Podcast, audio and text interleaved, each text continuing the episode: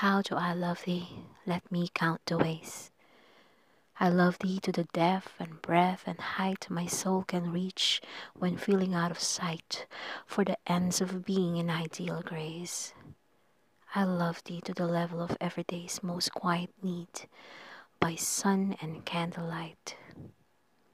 I love thee freely as men strive for right.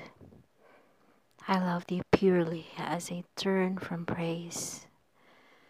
I love thee with a passion put to use in my old griefs and with my childhood's faith. I love thee with a love I seem to lose with my lost saints.